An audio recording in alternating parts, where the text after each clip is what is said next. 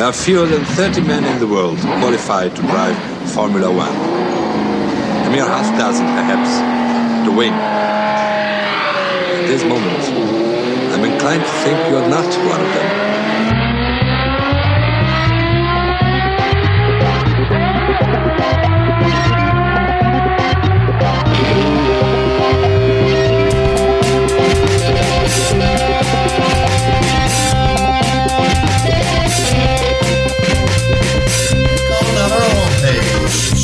Know you want to. Keep up the good work, and there you have it. There you go.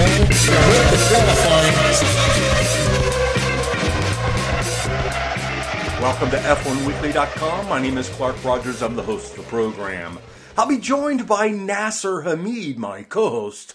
This is podcast number 1010, September 18th, 2023. Nasser. Thank you, sir. I say Spanish Armada sinks Dutch regatta in the Marina Bay. Liam Lawson in the points. George Russell in the Wall of Voodoo. Dr. Marko gets a Glenn Frey CD from the FIA. We shall explain gladly. Back to you, Mr. Don Henley of podcasting. Thank you, Nasir. On today's program, boom! The streak is over and that smile on Toto's face was so beautiful right before the Grand Prix start. I loved it. The FIA announced a clampdown on flexi wing and flexi floors. The next thing you know, Red Bull is qualifying 11th. Not sure what that means, but some people are suspicious. How long will Lance Stroll last? That is the big question, ladies and gentlemen because you know there's a lot of good young drivers out there like a proper rookie in Liam Lawson. Awesome drive. I can't believe it. And this week we have a fresh, right from the factory floor, fresh tech talk with Tim. So get your sine bar and digital calipers ready because it's a good one. And this week's interview it's a two time Formula One world champion, ladies and gentlemen. You'll have to stay tuned to find out who it is. And just a little reminder we need your contributions to keep this program on the air. Just click on the Support F1 Weekly tab. You know, you'll want to. Nas, welcome to the studio. You can still feel the humidity from Singapore, but boy, that refreshing breath of fresh air on the podium. No more Max. You got to feel for the guy, though, deep down, don't you, Nas? Oh, absolutely, absolutely, sir. But man, what a Grand Prix, what a motor race. The closing laps, Mr. Rogers, were like the 2000 Belgian Grand Prix. I came very close to walking out of the room because the pressure in this old age it can be too much and too exciting. The race really came alive in the closing stages, kind of like the Indy 500. Four cars from three teams having, at least for this season, chance of a lifetime to win a race and stop the runaway Red Bull bullet train. And this victory brought back memories of the 1981 Spanish Grand Prix at Jarama, when another Ferrari driven by Gilles Villeneuve held off several cars lap after lap and I'm very pleased to tell you, Mr. Rogers, I listened to that race live commentary in French on Radio France International back in the day. And that day, Gilles Villeneuve won a race that somebody else should have won. There were several drivers, I think. Watson, Reutemann, Laffite also made a couple of stabs in trying to pass him, but Villeneuve held him off. So Carlos Sainz Jr. did the same thing on Sunday in Singapore. Absolute bravo, bravo perhaps I should say ole ole. And this is the kind of performance we expect from the greats of Grand Prix racing, not just driving your heart out, but also engaging brain to make it happen. This is, to borrow a phrase from Miss Kelly LeBrock's Brut commercials, the essence of man, and we can add motor racing to it. And this was Carlito's second Grand Prix win, first of the season, which is not won by Red Bull. Very, very impressive. And like you said, they were not even on the podium. as we say here in the palatial studios, no package, no delivery. How much did you enjoy this race, Mr. Rogers? It was wonderful. It was awesome. You gotta really, I mean, that heat. And, you know, I don't know if you watched the pre race, but they brought Danica back. You know, she's getting more involved in this stuff. And uh, she was looking pretty good. So I was very impressed. Everybody was in light attire because of the heat and humidity, but it was an awesome race. Awesome qualifying. Not sure what's going on with the Red Bulls, but obviously they got something completely wrong. And sometimes you start doing trial and error out of desperation when you have a heated driver yelling at everybody and freaking out. You start making mistakes, you get the setup wrong on the cars, and boom, there you go. It happens, but the race was wonderful. I'm so impressed with Sainz kicking it up a notch because really, we always think of Leclerc as number one at Ferrari, but clearly Sainz has made his father very proud. Indeed, and Prancing Horse put an end to the record smashing performance of Max and Red Bull. Just like there are many Hemi haters around the world, it is pretty obvious by looking at social media there are many who are enjoying misery for Max and this shouldn't surprise anyone, but I do understand a fan's mentality. I've been there. So on Sunday, there was dancing in the street from Philadelphia, PA to Singapore. But Mr. Rogers, I have to say this. Had George Russell, now you, you can tell me what would be the case. Had George Russell won this race and Lewis had crashed on the final lap, don't you think there would be the jolly global Cinco de Mayo celebration.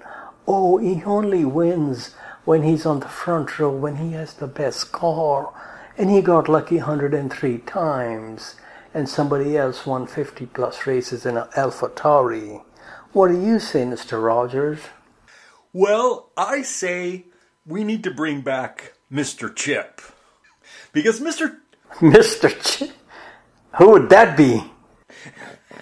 No, no, no, no, no. We know that a lot of people have that chip. It happens. It's okay. This was a glorious drive by everyone. Even Fernando hustling, making mistakes, but always in the fray and the fight, even though they were really suffering. I felt so bad for Aston Martin.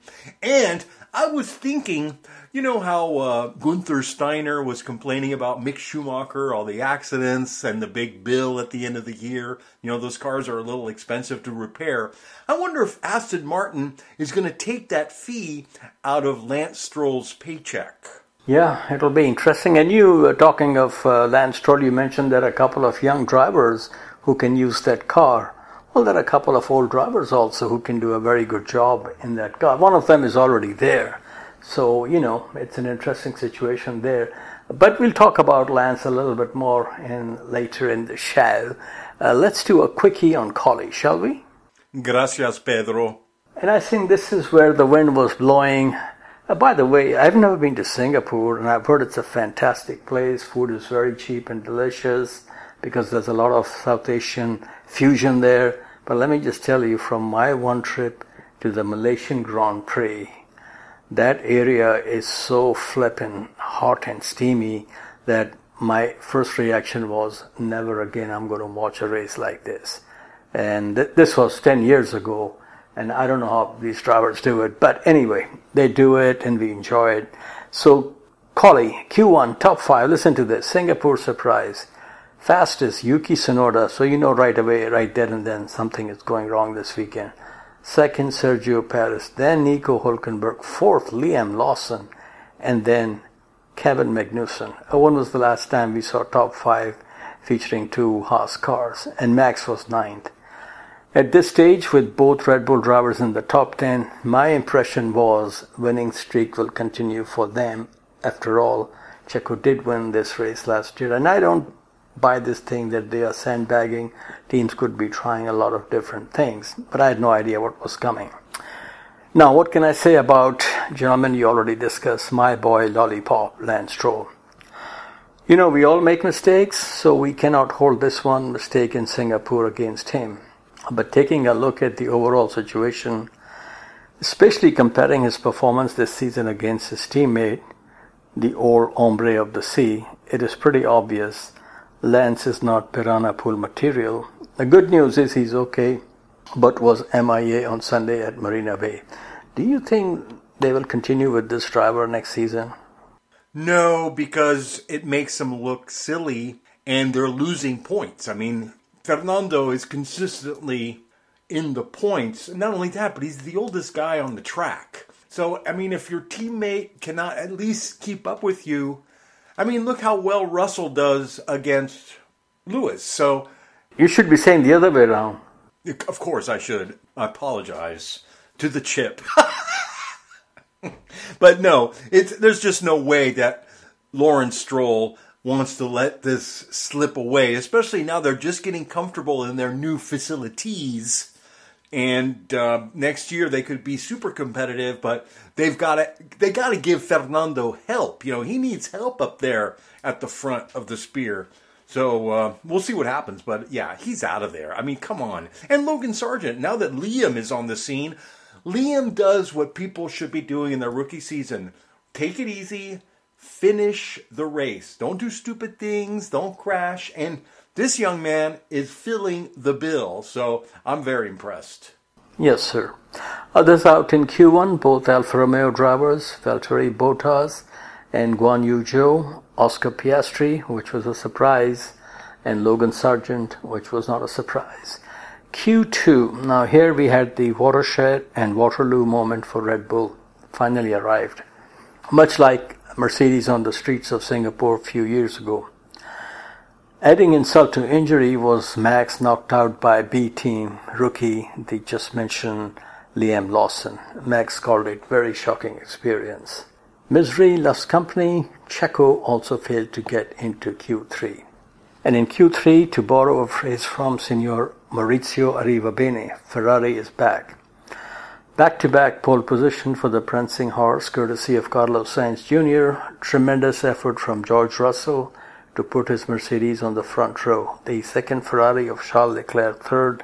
And Mr. Rogers, this I knew was going to be a very exciting race because top three was separated by less than 0.1 second.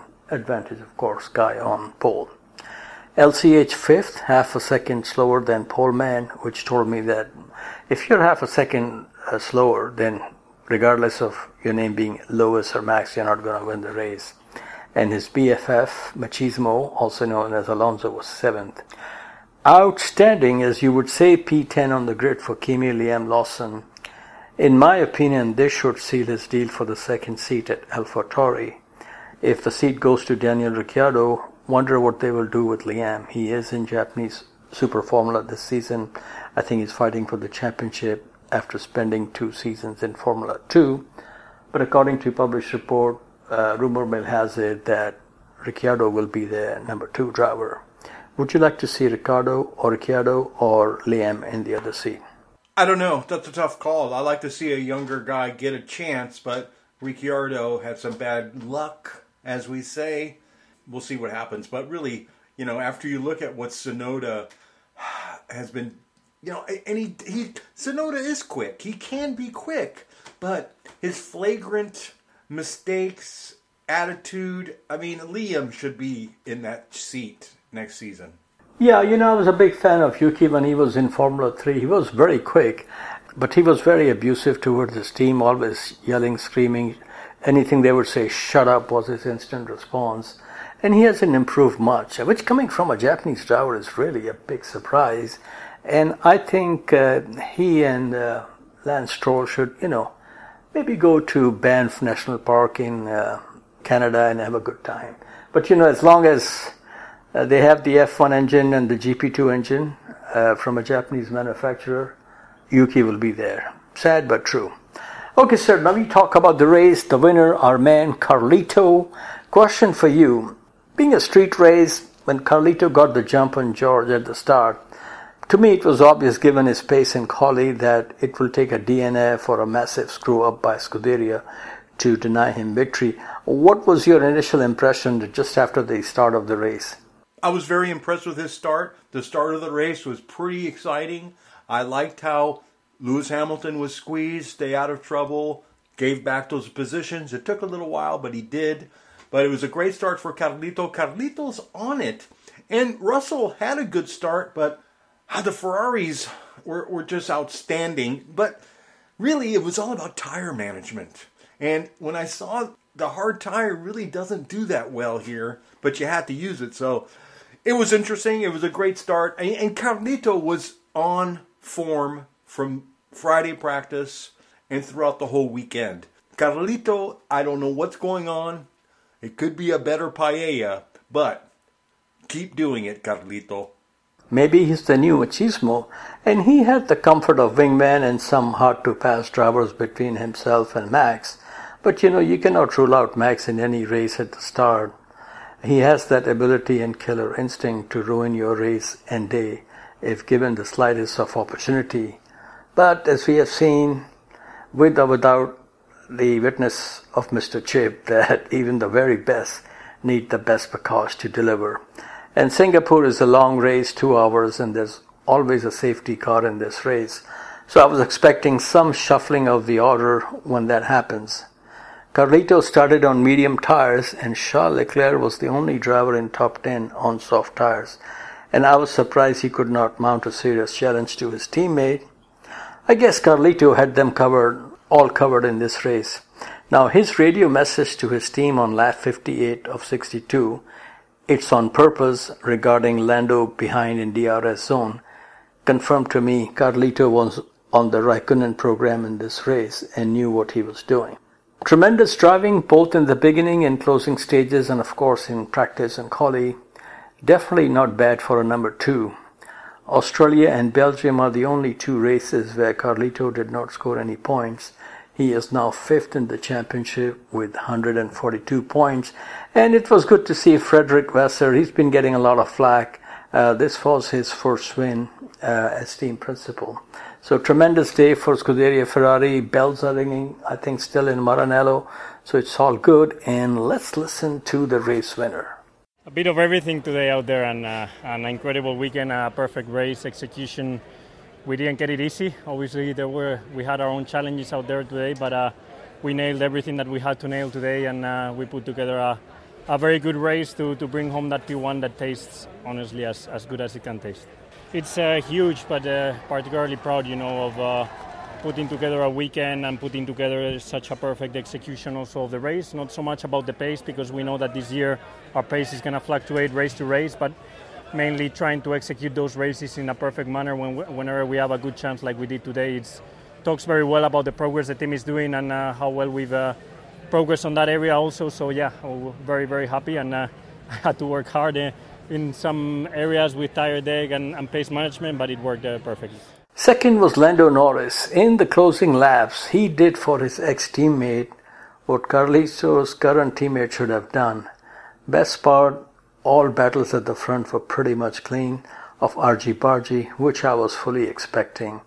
I really thought that both Lewis and George will gang up on Lando and there will be some serious collateral damage. But no Adelaide, no Suzuka, no Monza 2021. What were you thinking in the last three to four laps, Mr. Rogers? Were you expecting a clean finish? I was, and I was really watching George. George sometimes pushes the limit and uh, the way he i mean he and he wanted that so bad. He wanted that podium so bad. And i know he cried deep down when he crashed and made that mistake. And lando made the the same mistake just not as severe. But uh, it was fascinating.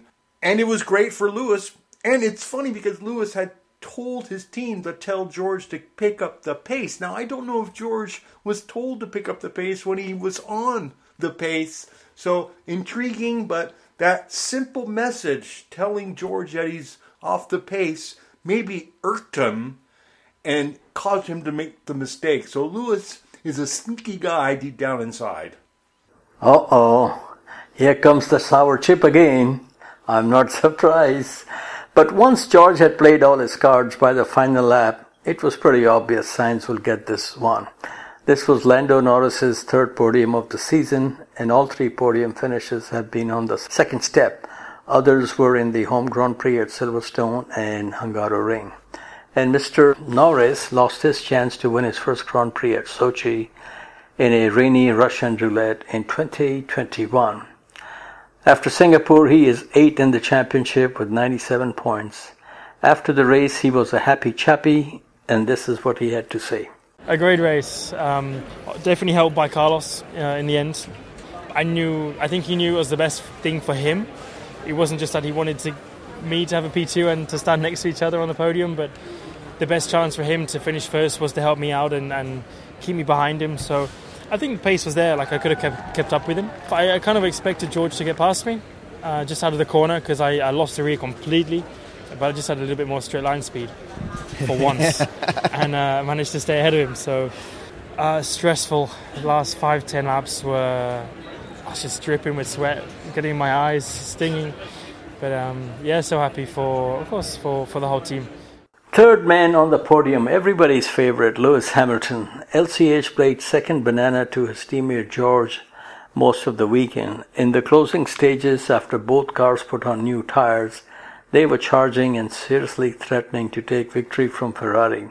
Well, you know, when this was going on, I thought how wonderful it would be if out of nowhere Mercedes takes the win whether it was George or whether Lewis Hamilton, that would have been great. But at the same time, I was feeling very guilty thinking that way because Carlos Sainz really deserved this victory. And George was in the hot seat with Lewis all over him like a cheap Tommy Hilfiger suit, if there is such a thing. I think if Lando Norris had helped his fellow Brit and let George go by with two laps to go, Carlito would have been in deep doo doo. Instead, George goes into the wall of voodoo. This promoted Lewis to the podium. And of course, you take the podium steps as they come. Here's looking at you, Heikki Kovalainen. Third place for Lewis was his fifth podium of the season, number 196 of his career, leading the category by a wide margin. Schumacher is second on 155. Okay, LCH set the fastest lap of the race. He is currently third in the championship with 180 points. He has delivered points to the team in each and every race of the season so far. And I have to say, you know, I mean, fans are fan, but when you look on Facebook, social media, whatever, I mean, some people just go, I would say, very, very deep, like desperation in what they write. And I'm not saying what they write, and it could be about Lewis, and it was also some cases about Max. But it's pretty sad to see passionate fans of Formula One going to the gutter. But to each his own. Now, needless to say, George was very emotional after throwing away a podium finish, if not a win. Here he is, huffing and puffing. Listener discretion advised. Fuck! Oh! No! No!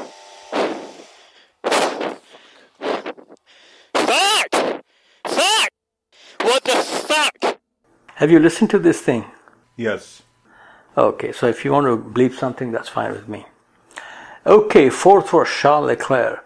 Like Monza, he was the first driver off the podium, and like LCH, Leclerc, Leclerc was also playing second fiddle to his teammate all weekend long. Looks like he is still not too thrilled how Ferrari executes race and pit stop strategy and it's, it's interesting to hear his uh, communication with the team. The positive is Prancing Horse is out of the dog house, and at least they have a winning horse in the stable this season. In the long run, I still think Charles will be the keeper at Ferrari, as too many rumors are floating around of Sainz Jr. moving to Audi F1 project sooner or later. Leclerc best finished this season second is in Austria, and he's sixth in the championship with 123 points. But you know, I'm beginning to feel that if Ferrari keeps improving and they start winning regular on a regular basis, uh, Carlos Sainz Jr. may take a leaf from his compadre Alex Palou and at the last minute tell Audi and Andreas Seidl, uh, sorry, I'm not coming. Uh, we'll see how that works out in a couple of seasons.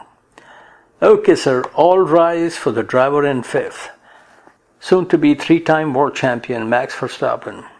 Totally offbeat and off base all weekend, like Mercedes some years ago at the same location. And just like Nando, just like Lewis, I am sure he did not accidentally hit the delete button on his talent, mega talent file and came up with this performance. I think this was just a one off situation for Red Bull. A lot has been said about the FIA flexi wing, flexi floor clampdown being the reason. But the next race is very different than Singapore Street Circuit, the mighty Suzuka. I hope I am wrong, but I have a feeling Max and Red Bull will restore normal service at the Japanese Grand Prix. Christian Horner is claiming poor performance was down to setup issues, and let's see what the bento box delivers in Japan. There has been a safety car in Singapore, so I had a very strong feeling there will be one with 20 30 laps to go, and it was going to be a case of who will get lucky and who will get the Isaac Hayes CD and get the shaft. For once, very surprisingly, Red Bull ran out of tricks and luck to catch and pass the competition. What was impressive, both cars ran 40 laps on hard tires before making a change, and at one time Max radioed to the team, it's like racing on ice. After 10 successive wins for Max, this is the first race of the season Max is not even on the podium. He still enjoys a Lane Bryant size lead in the championship, 374 points over teammate Checo on 223 points. Sir, what is your take on the remaining races? Do you think Red Bull will suffer or it's back to race win after race win for uh, Max? I gave this a lot of thought, and when you think about it, with somebody like Adrian Newey as your designer, who's a class act, the best in the field, in the world probably, there is just no way he would have or stoop to any kind of trickery or flexi wing or flexi four floor, excuse me. So I believe they will be back at full speed. It was a coincidence, and like luck, you never know when coincidences pop up. So I believe they will be back in style in Japan with free sushi for everybody. Exactly. Sixth, Pierre Gasly, only Alpine in the points as teammate and compadre Esteban Ocon dropped out on lap 42 of 62. Seventh, Aussie mate Oscar Piastri, his qualifying efforts were hampered by the Lance Stroll crash, but he made sure both McLaren scored points. He is definitely star of the future. All he needs is a winning package, and he will deliver. 8. Sergio Perez. He was involved in an early race argy-bargy with Yuki Tsunoda, which put the Japanese driver out of the race. Given how the Red Bull of Love Child was performing, not much expected from the other car. Do you think Sergio Perez will win a race um, before the season is over? No. I unfortunately have to agree with you. Ninth, Lawson, Liam Lawson. This was a very good moment of the race and very well deserved after knocking out Max out of Q2. The Kiwi Wonder scored points in only his third Formula One race. I think his performance on Sunday should close the chapter on Daniel Ricciardo returning to Red Bull or even AlphaTauri as a full-time driver. But, uh, you know, rumors are floating that Ricciardo will get that drive. We will see what happens. Okay, 10th, Danish driver Kevin Magnussen gave a much needed point to the team based out of North Carolina aka Haas F1, the all American team that has never employed an American driver. Which brings us to the American driver in Formula One, Logan Sargeant. Like all of the drivers, his performance in Formula One will be judged on what he does today and not what was done in Formula 2 or Formula 3 in days of yore. Most in Formula 1, and you know, when you talk to pe- media people in Formula 1, they say that Formula 2 is a two year project for good drivers. So if Formula 2 is a two year project, common sense dictates Formula 1 should be at least a two year project also, but that's where the problem is. The window of opportunity in the Piranha pool is very small. Once you get there, you really have to perform ASAP, which basically means at least rattle the cage of your teammate long before halfway through the season, and this is where Sargeant is missing a beat. If you look at the performance of Liam Lawson versus his teammate Yuki Tsunoda, you know right away regarding Sargeant Boca Raton, we have a problem, and that's where he's from, Boca Raton, uh, Florida. His paymasters on the positive side are fellow Americans, and hopefully they will give him another year to get going and pick up the pace. Replacing him after the season in the absence of some serious talent in junior formula does not make sense. Mick Schumacher's name is constantly mentioned. The last name may be a great asset to sponsor whoever, you know, Gulfoil or whoever they may have. But the question has to be asked, why bring back a driver already dropped by, dropped by Ferrari Driver Academy? What say you? I totally agree.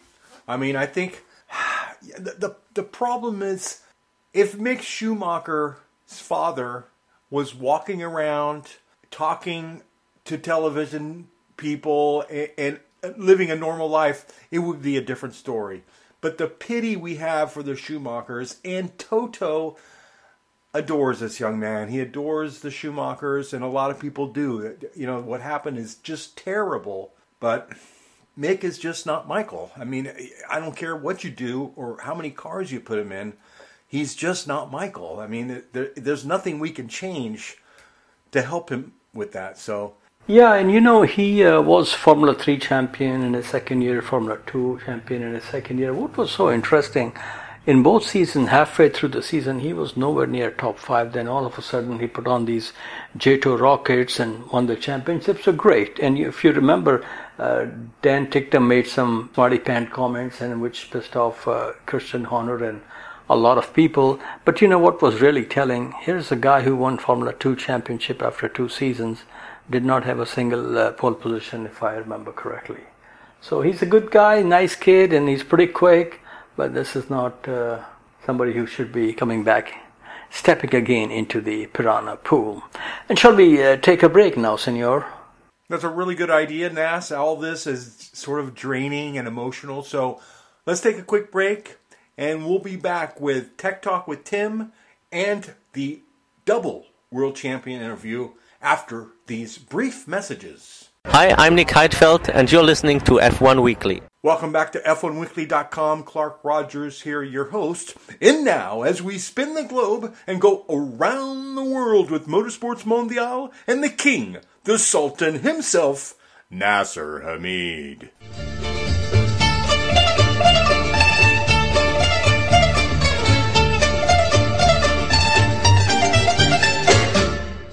Thank you, sir. Today we start with points to ponder.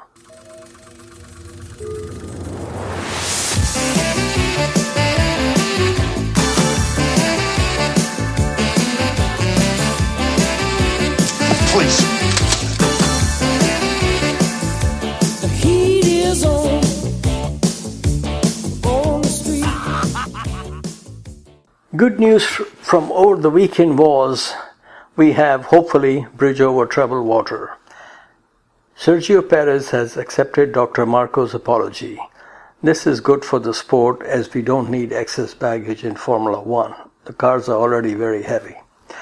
The FIA has confirmed Marco has also received a written warning and been reminded of his responsibilities as a public figure in motorsports in line with their code of ethics. Article 1.2 of the code states there shall be no discrimination between participants to the FIA activities on the basis of race, skin color, gender, sexual orientation, ethnic or social origin, language, religion, philosophical or political opinion, family situation, or disability.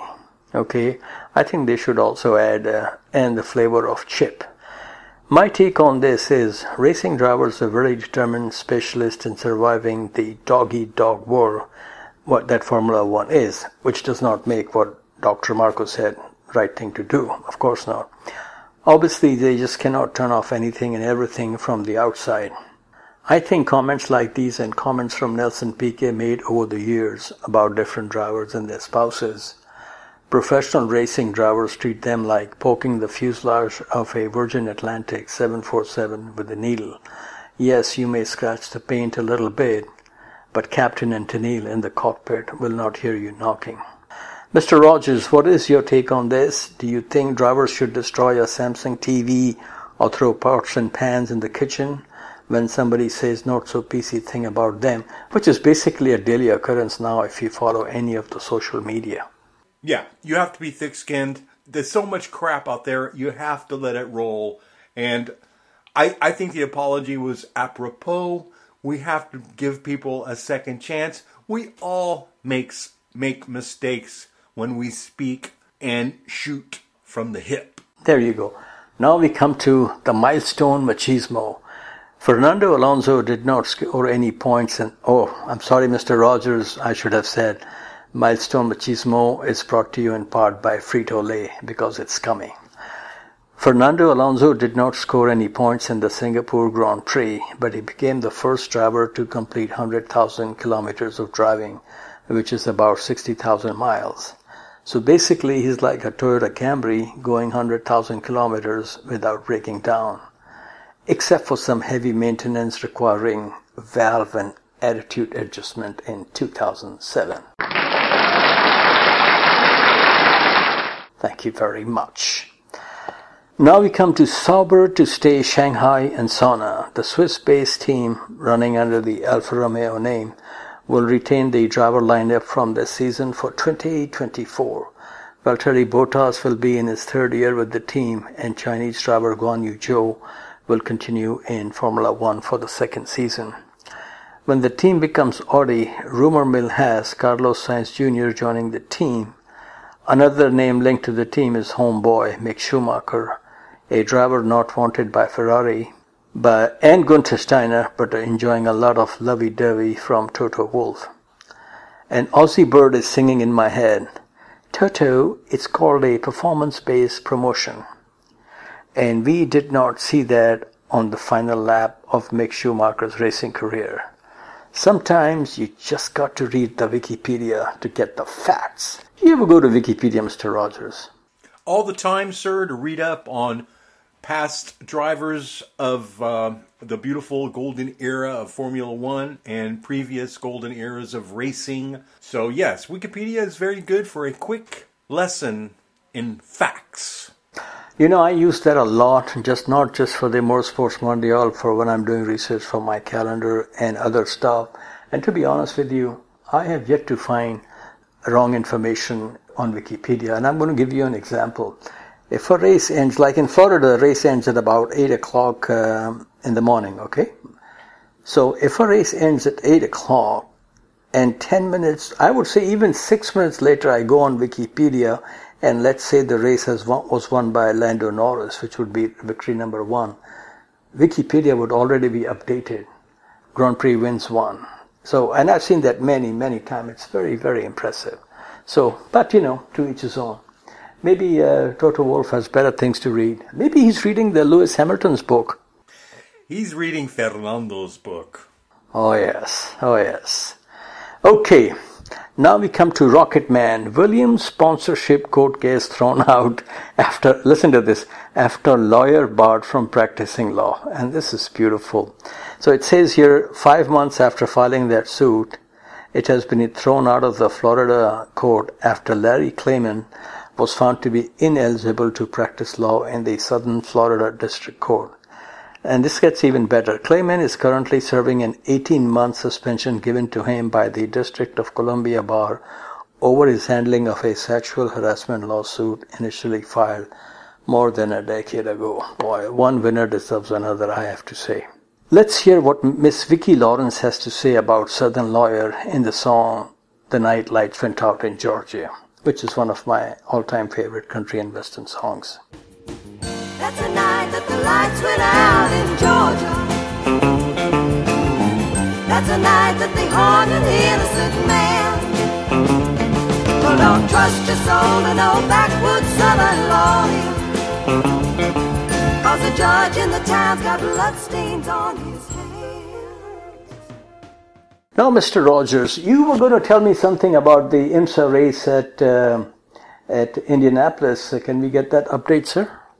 Oh, yes, yes, your friend Penske dominated. The Porsches were awesome. It was very, very fun to watch, you know, because it always reminds me of when Formula One were racing on the road course. Of course, this was the road course. And believe it or not, there was a spin out and a crash in turn in the famous turn one, and Leigh Diffey I was shocked, but he has a good memory reminded the audience that's where Ralf Schumacher crashed in his Toyota. So it was funny, it was good, and it was a lot of laughs. That's cool. Shall we invite Mr. Uh, Tim uh, to the Palatial Studios to present his new uh, Tech Talk? And this one is very, very interesting. I really enjoyed listening to it, and thank you very much, Tech Talk. Hello, race fans. With Max having won 10 races in a row before having his winning streak broken in Singapore, I was trying to think of some other interesting numbers in F1. Naturally, my mind went to the technical side, and I had fun doing some research and calculations, so I hope you enjoy me sharing them with you. First off, we know that depending on tire compound, a tire can last between a few laps or the majority of an entire race distance, with a minimum race distance being 305 kilometers or 190 miles. But tires don't move in straight lines, they rotate. So, how many times does a set of F1 tires rotate in a race? Let's start by looking up the tire diameter, which is 0.72 meters or 2.36 feet. So if you multiply that by pi, you get the circumference, which is the distance a tire rolls in one revolution.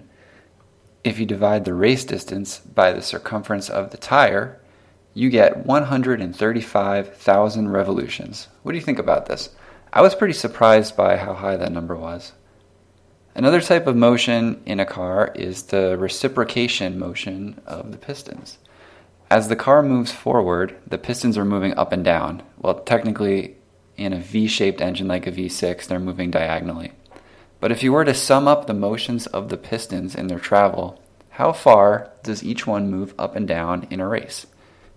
For this one, I started with the piston stroke distance of 40 millimeters or 1.6 inches. This is how far up and down the piston actually travels per rotation of the engine crank. If you weren't aware of this before, the stroke distance may seem pretty small, and relative to road cars, it is. I've discussed this in a previous episode, but to summarize, if the stroke were to be larger, this would cause a higher piston speed. And once piston speed approaches the speed of combusting gas in the cylinder, the engine can no longer produce torque because it's not being pushed by that combustion. So high engine RPM actually plays a role in limiting stroke distance. So taking the stroke distance, multiplying it by the engine RPMs, I chose 10,000 as an estimate of average engine RPM since it has to include periods of acceleration, braking, and gear shifts rather than running at the red line all the time. Multiplying that by a 90 minute race duration, multiplying by 2 because the piston moves up as well as back down for every rotation of the engine crank, and finally doing some unit conversions, I got a piston travel of 72 kilometers or 45 miles. Comparing that to the race distance of the car, we find that the pistons each move up and down about 23% as far during a race as a car moves forward. I think that's pretty impressive for those tiny little parts. And keep in mind that engines need to last about 8 races given the engine cap per season. So that means a piston sees 553 kilometers or 343 miles of racing over its life, and that still only includes Sunday racing and not free practice or qualifying. To put that distance into perspective, 553 kilometers is almost the exact straight line distance from Spa to Monza. Just imagine a piston inching that distance over its lifetime, propelled by combustion. Speaking of combustion, I have one more interesting number to work out. We know that an F1 car is limited by regulations to 110 kilograms of fuel per race, but combustion requires air as well to deliver oxygen. So, how much air does an F1 car use in a race? The specific chemical reaction used by an F1 engine requires about 14.7 times the mass of air as the mass of fuel. This is called an air fuel ratio. This can be solved for, but I'll leave the math to you. I'm also making a lot of assumptions about the operating mode of the engine here, and for various reasons, the air fuel ratio can be varied. So, multiplying the air fuel ratio yields a mass of air of 1,617 kilograms, or about 3,600 pounds. By factoring in the density of air at sea level, we can convert this mass to a volume of 1,243 cubic meters, or about 44,000 cubic feet of air. If we factor in the volume of an average bathtub, we can find that F1 cars consume about 5,000 bathtubs of air per race. Keep in mind that this air is only 21% oxygen, so not all of the air undergoes combustion. Other gases in the air, mostly nitrogen, do still pass through the engine and out the exhaust because the engine doesn't separate the oxygen out from the other gases. It seems like there are a few ways to solve for air consumption, though. Think about the airbox of an F1 car moving forward through a race distance. If it's properly designed, it should swallow a tube of air that matches the dimensions of the airbox and is as long as the race distance. I estimated the airbox area, multiplied that by the race distance, and got an estimate of air consumption that was about two and a half times more than my previous estimate based on fuel consumption. When something like this happens in engineering and you've checked your math, then it usually means that you've made a bad assumption from the start. Thinking about this a little bit, I realized that not all air in the tube ahead of the airbox actually gets swallowed by the airbox. The car itself disturbs the airflow, and so the airbox is not 100% efficient at capturing air. Recall back in the 1970s, airboxes were much taller, and this makes sense. The air up high is less disturbed by the car, and so the airbox would be more efficient at collecting air. Regulations changes eventually made these tall airboxes illegal in F1, but this history likely shows there was a compelling technical reason for the airbox placement. And of course, I mentioned earlier that I made some assumptions about the operating mode of the engine, so that could also affect the results that I got. Well, I hope you enjoyed the physics homework problems, and now you can all go back to watching the action unfold on the track. Class dismissed. Tim, keep up the good work. Outstanding. I cannot wait for the next Tech Talk. So keep them coming. Nasir? Yes, sir. Okay, Mr. Rogers, Japanese Grand Prix coming up at one of the greatest tracks on earth, Suzuka, this weekend. And I think, what time is the race on for you? 10 o'clock in the evening? Saturday? Yeah, it. This is where it gets a little confusing. I have to double check everything because when you have college football dominating everything, and speaking of college football, I just want to let you know there's a big rumor that Lewis Hamilton will be at the next big Colorado game, hanging around with Coach Prime. Okay, good for him. So, what say uh, what say you? Who's going to win that race? Your favorite question? Well, Fernando will win this race because of rain and a hectic day. Max, but no, Max will be back at the top. It's going to be fun. Checo will be feeling a lot better, and we'll go back to that stressful look on Toto's face. But Toto's happy. Lewis is on the podium. George is doing a great job. He crashed, but it was an honest mistake. So I think Toto, and Toto, he needs something. Oh, what am I saying? I, Toto won't be in Japan. Did you hear? No, he's got a knee knee knee surgery going on, right? Yeah, he's you know he's over fifty, so he's climbing up the ladder of age. And yes, indeed, he was told to avoid ladders, avoid Fernando, and avoid the chip. So he'll stay home in Austria and stick with Strudel. There you go. There you go. Okay, on that happy note, uh, let's invite our two-time world champion into the Palatial Studios. We're going deep dive into the archives. Go ahead, sir. Oh, absolutely. This is a great introduction. Your introduction. Now this this goes way back, 2007, and we're going to be playing some of these early great interviews that Nasir was really getting on top of in his early years at F1 weekly.com. You know, he Nasir was much more motivated in his early years. So it was very exciting. We have a lot of material, folks, and we're going to start busting this stuff out. I mean, we have a lot of stuff. After this, we might have Ove Andersson, Dan Gurney. You never know. So stick around. And yes, this is a great interview, Nas. Keep up the good work. Our shout outs last week. Let's get through them now. The podcasters at F1weekly.com. And now, another fantastic Nasir interview, and of course, this one is with uh, a fantastic world champion, Mr. Emerson Fittipaldi. Nas, introduce this interview.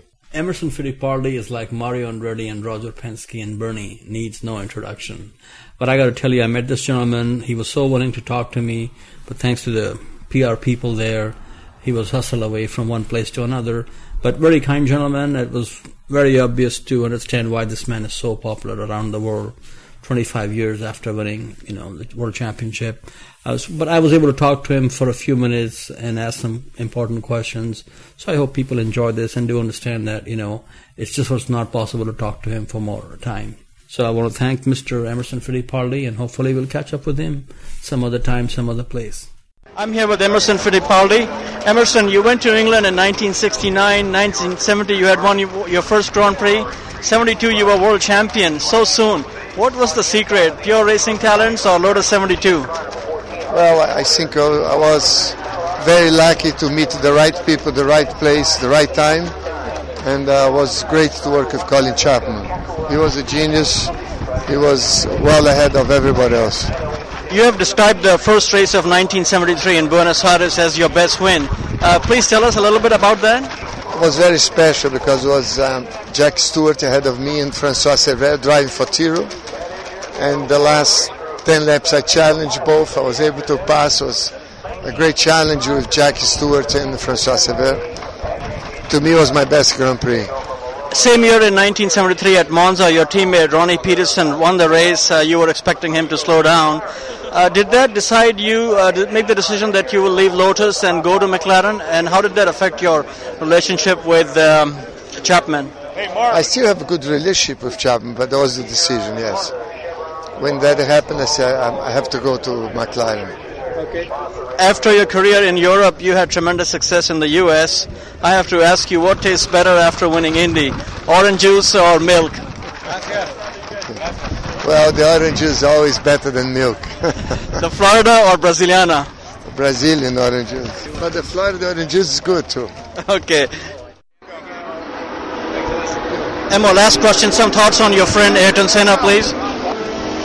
Nah, he was a great friend, a fantastic driver, and uh, motor race never be the same without Ayrton. Thank you very much. Thank you very much, Mr. Fittipaldi, for joining F1 Weekly. Back to you, Nath.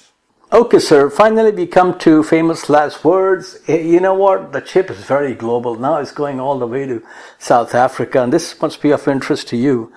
1979 World Champion Jody Scheckter burst upon the Formula One scene in 1973. In I think it was his second race at Paul Ricard, he made a big impact through argy bargy with then defending world champion Emerson Fittipaldi of all the people. He then gave Wolf team victory on debut in Argentina in 1977. Two years later, riding another animal, he became the only world champion from Africa. And today he runs a very successful Laverstoke farms in England. And before that, he was in the USA living in Atlanta area and he started a company called Firearm Training Services, uh, which used to train law enforcement and corporate security people, made a lot of money and sold it and moved back to uh, jolly old England. And last week, since he has a big farm, Mr. Rogers, he drove a John Deere on someone who is very dear to quite a few people around the world. Now, this is what he said, and I will quote, and then you can give me your expert opinion. He said, Fernando's obviously very good. I didn't like some of the stuff he did in his early career.